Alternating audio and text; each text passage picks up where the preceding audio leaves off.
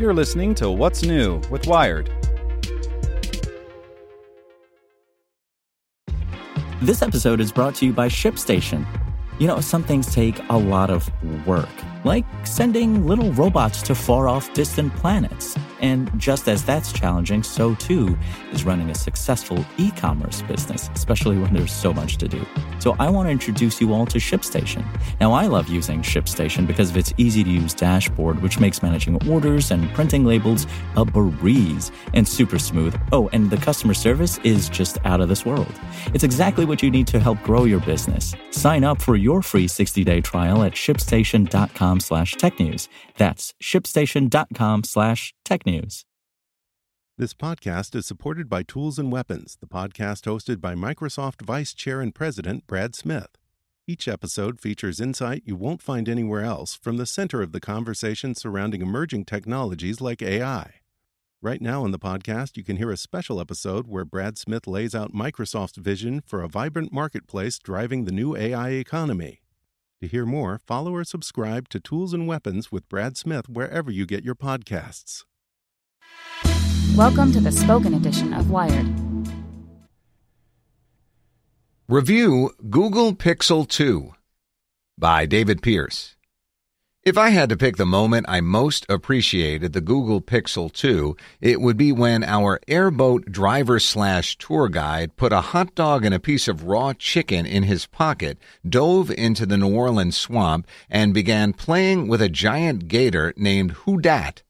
Now, I'm no social media whiz, but I knew there was Instagram gold unfolding in front of me.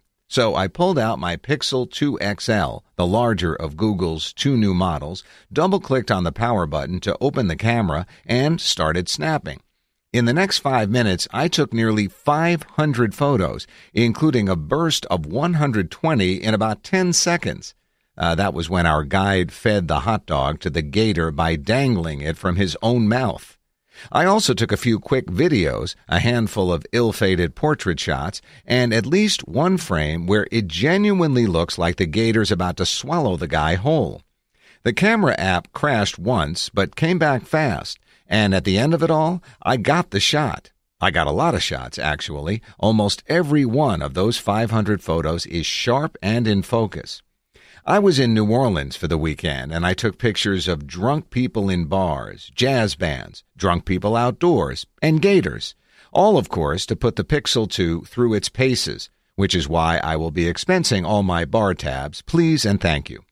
After about a week of using both models, the Pixel 2 and the larger Pixel 2 XL, but mostly the XL, I can safely say the Pixel 2 is the Android phone to buy not because it has any particular otherworldly feature. The camera is fantastic, though not a full class above the Samsung Note 8 or the iPhone 8 Plus.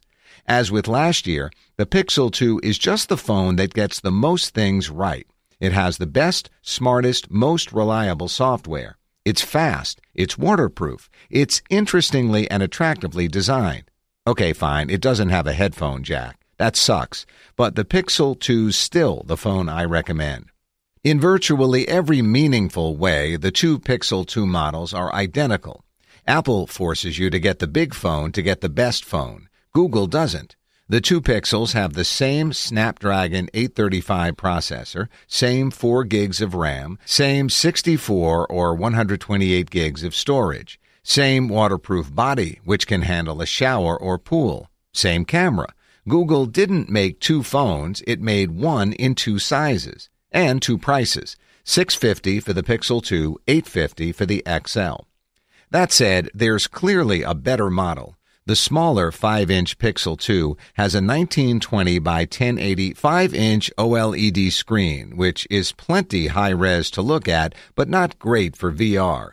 It also has these big, ugly black bars above and below the screen, which look rough when every other high-end phone is nearly all display. I love the colors it comes in, especially the gorgeous light blue, but the chunky forehead and chin make it look like a much cheaper phone. Meanwhile, the Pixel XL's 6-inch display is higher res, 2880 by 1440, curves softly into the edges of the phone, and has that slim rounded bezel that looks so nice.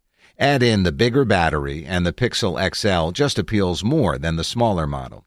But the good news is, if you want a smaller phone or a cheaper phone, or you really love a good bezel, the Pixel 2 does all the same stuff just as well. But back to the stuff that is the same. The Pixel 2, by which I mean both models, you get the idea, runs Android Oreo, of course, without any customization or bloatware at all. After spending time with Samsung's chaotic designs, LG's weird cartoonishness, and Huawei's love of completely changing everything about Android for no reason at all, a clean take on Android feels like a breath of fresh air. Pixel owners will get security updates and new features more quickly than all those other phones, too. Pure Android is always the best Android. There are a few Pixel exclusive bits to the Android experience, too. Google moved the search bar down to the bottom of the home screen where you can reach it more easily. It also added a new widget which aims to show you useful information like the weather or your next appointment. And it has a bunch of cool new live wallpapers, which are, you know, the same thing as iPhone's live wallpapers, which, you know, sure, great. Two features I do love, one big and one small. The big one is the always on display, which constantly shows the time and new notifications. It's like having a superpowered desk clock, and it's wonderful. The small one, which Google calls Now Playing, automatically identifies whatever song is playing nearby. This is the kind of feature Google means when it talks about combining hardware, software, and AI. Your Pixel downloads a big list of songs to your phone and works offline to figure out what you're hearing in a bar or at H&M. It's such a small, dumb thing, and yet I've discovered so much music in a week that I never would have gone through the effort of shazamming otherwise. Google Assistant is omnipresent on the Pixel 2, of course. You can say, OK Google to launch it, or long press the home button. New to this phone, unless you bought an HTC U11, which you didn't, you can also squeeze the sides of the Pixel 2 to activate Assistant, even when your phone is locked. I mostly found the feature annoying. If you set it too sensitive, it'll go off every time you shove your phone in your pocket. Go too far the other way, and activating Assistant requires the grip of death. I'm sure there's a sweet spot somewhere, but I haven't found it. It all runs fast and cleanly, exactly like you'd expect from a great processor and unmessed with software. I get a day from the battery, though I have a few times taken advantage of the phone's quick charging ability to get a couple more hours of life in about 15 minutes of charging. I do wish the Pixel could be charged wirelessly, even if I understand Google's argument that wireless charging isn't yet fast enough. I also wish the Pixel had a headphone jack, even if I understand the argument that wireless headphones are clearly the future. Headphone jacks are huge, and pretty soon they'll be gone everywhere. Other than those things, I really want for nothing with the Pixel 2. It's a top notch phone in every respect. But that's obvious, right? It's not hard to put together an impressive spec sheet. Everyone does it now. For the last couple of years, there's really only been one way to succeed or fail the camera. Make a great one, and you're the whole package. Make a bad one, and I can't imagine why anyone would buy your phone. Luckily, Google made a great one. The Pixel 2 makes the best case ever that camera specs don't matter. This phone has relatively ho-hum sensors inside, 12.2 megapixels and f1.8 aperture on the back and 8 and f2.4 on the front. All that actually matters here is the software. The company trained an algorithm to recognize human heads, which lets the Pixel 2 do the same sort of soft background portrait shots as the iPhone 8 Plus, only with one camera instead of two. You can even see it work since the Pixel 2 saves both the as shot photo and the processed one. It works on both cameras too, and I'm way into my newly bokeh'd selfies. It doesn't do quite as well as the iPhone's portraits though. The Pixel tends to blur out the edges of my head and didn't always recognize objects in frame as portrait worthy. But you know what's cool? That'll all get better. It's just software. In general, the Pixel 2's camera ranks among the best I've seen on a phone. It's fast, it's sharp, it's amazingly dynamic. It's particularly impressive in low light, where Google's post processing chops can really shine. I took lots of photos, not expecting to get anything usable at all, and wound up with lots of slightly fake looking but completely usable shots. My only gripe is that it occasionally cranks the contrast up too far, giving a few shots a neon Blade Runnery look I don't love. Mostly, photos came out as good or better than I could have hoped for. I had a more mixed experience shooting video. The Pixel's video capabilities are impressive. It can shoot slow motion video at up to 240 frames per second, enough to make the fast spinning blades on our airboat look virtually still. It shoots 4K, though only at 30 frames per second, not at 60 or 24 like the iPhone 8. And Google touts the phone's ability to combine optical and electrical image stabilization to make your video smooth even in the roughest conditions. It does work as advertised, but it leaves traces. I have videos of our boat whipping through canals where you can see the video warping and stabilizing, and it can leave everything noisy as a result. It's up to most tasks, but a GoPro killer this is not. In the long run, the Pixel 2's camera will do far more than just take gator photos. They're the key to Google's augmented reality plans as it tries to turn AR Core into the platform behind all things digital and physical. Most of that's not here yet, but it's coming. Already here, the first inkling of Google Lens, Google's visual search platform. You can open Google Photos, go to any photo you've shot, and tap the Lens button to get more info.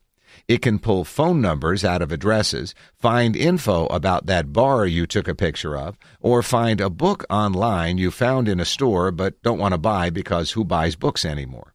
Google knows as well as anyone that your phone's camera is the new best way to communicate, play, and discover stuff.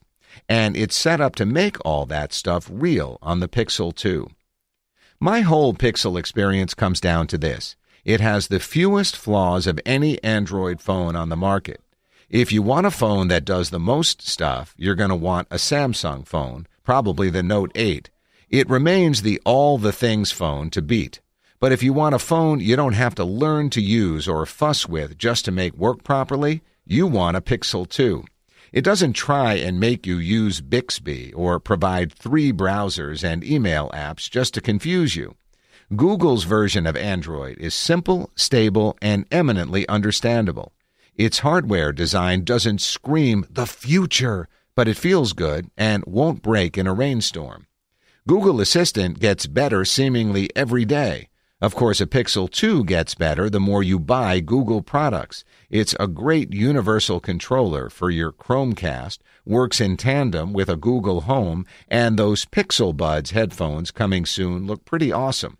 In almost every way, the Pixel 2 is the iPhone of Android phones, and that's a compliment. Last year, I called the original Pixel the best phone on the planet I'm hesitant to do so again only because the iPhone 10 comes out in two weeks. I'll update this review when that happens. Here's what I can say for sure, right here and right now. There is no better Android phone anywhere than the Pixel 2, especially that black and white Pixel 2 XL. I mean, have you seen that thing? Come on. Want to learn how you can make smarter decisions with your money? Well, I've got the podcast for you. I'm Sean Pyles, and I host NerdWallet's Smart Money Podcast. Our show features our team of nerds, personal finance experts in credit cards, banking, investing, and more. And they'll help you make the most of your money while cutting through the clutter and misinformation in today's world of personal finance. You'll get clarity on strategies to help you build your wealth, invest wisely, shop for financial products, and plan for major life events. Listen to NerdWallet's Smart Money Podcast wherever you get your podcasts.